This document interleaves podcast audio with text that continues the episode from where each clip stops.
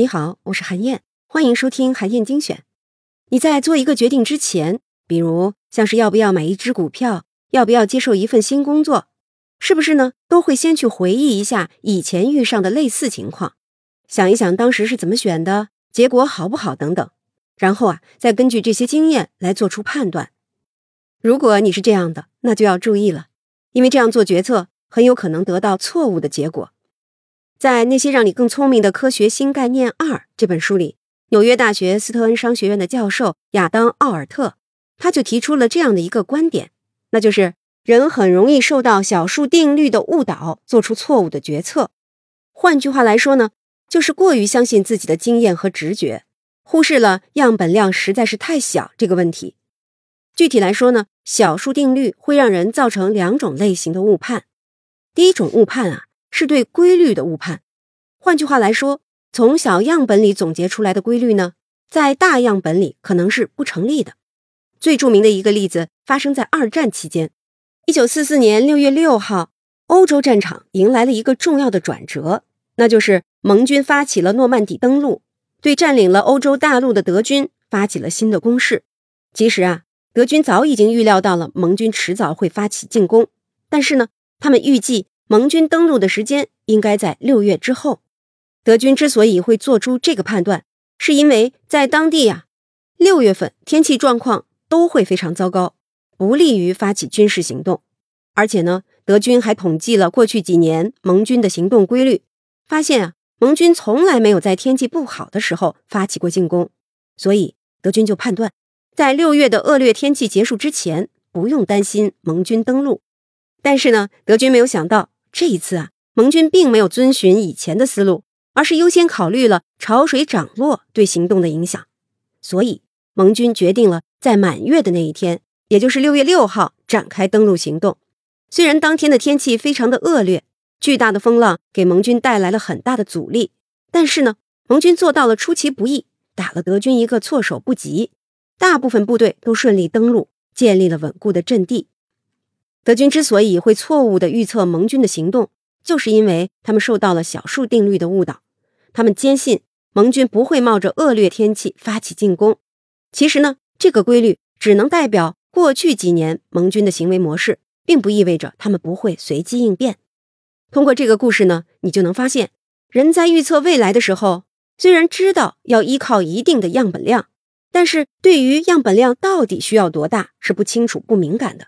这就导致了人们依靠的样本量往往过小，所以呀，总结出的所谓规律很可能是靠不住的。同样是在二战的时候啊，德军向伦敦发射了大量的火箭，英国军方就统计了这些导弹的落点，发现呀，有些地方遭到了更多的轰炸，而有些地方呢完全没有被击中过。于是啊，他们就猜测德军是不是已经掌握了一种精确制导武器，可以指哪儿打哪儿。那些没有被轰炸过的地方，是不是住着德国的间谍？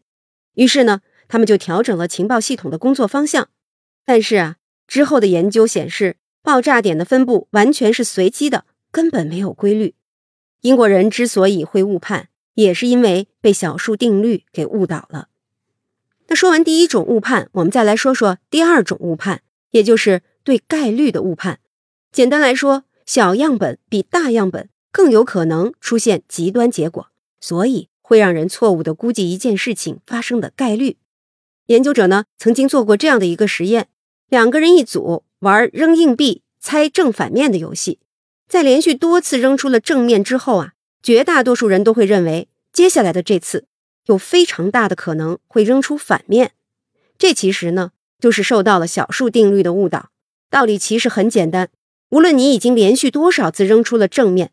下一次都应该被作为单独的事件看待，不应该受到之前结果的影响。每一次扔出正面和反面的概率还应该是一半对一半。有一位数学家呢，他就曾经真的扔了一万次硬币，记录了正面朝上的结果。结果他就发现，一开始呢，扔出正面的概率远远超过了百分之五十，但是随着扔硬币的次数越来越多，正面朝上的概率越来越接近百分之五十。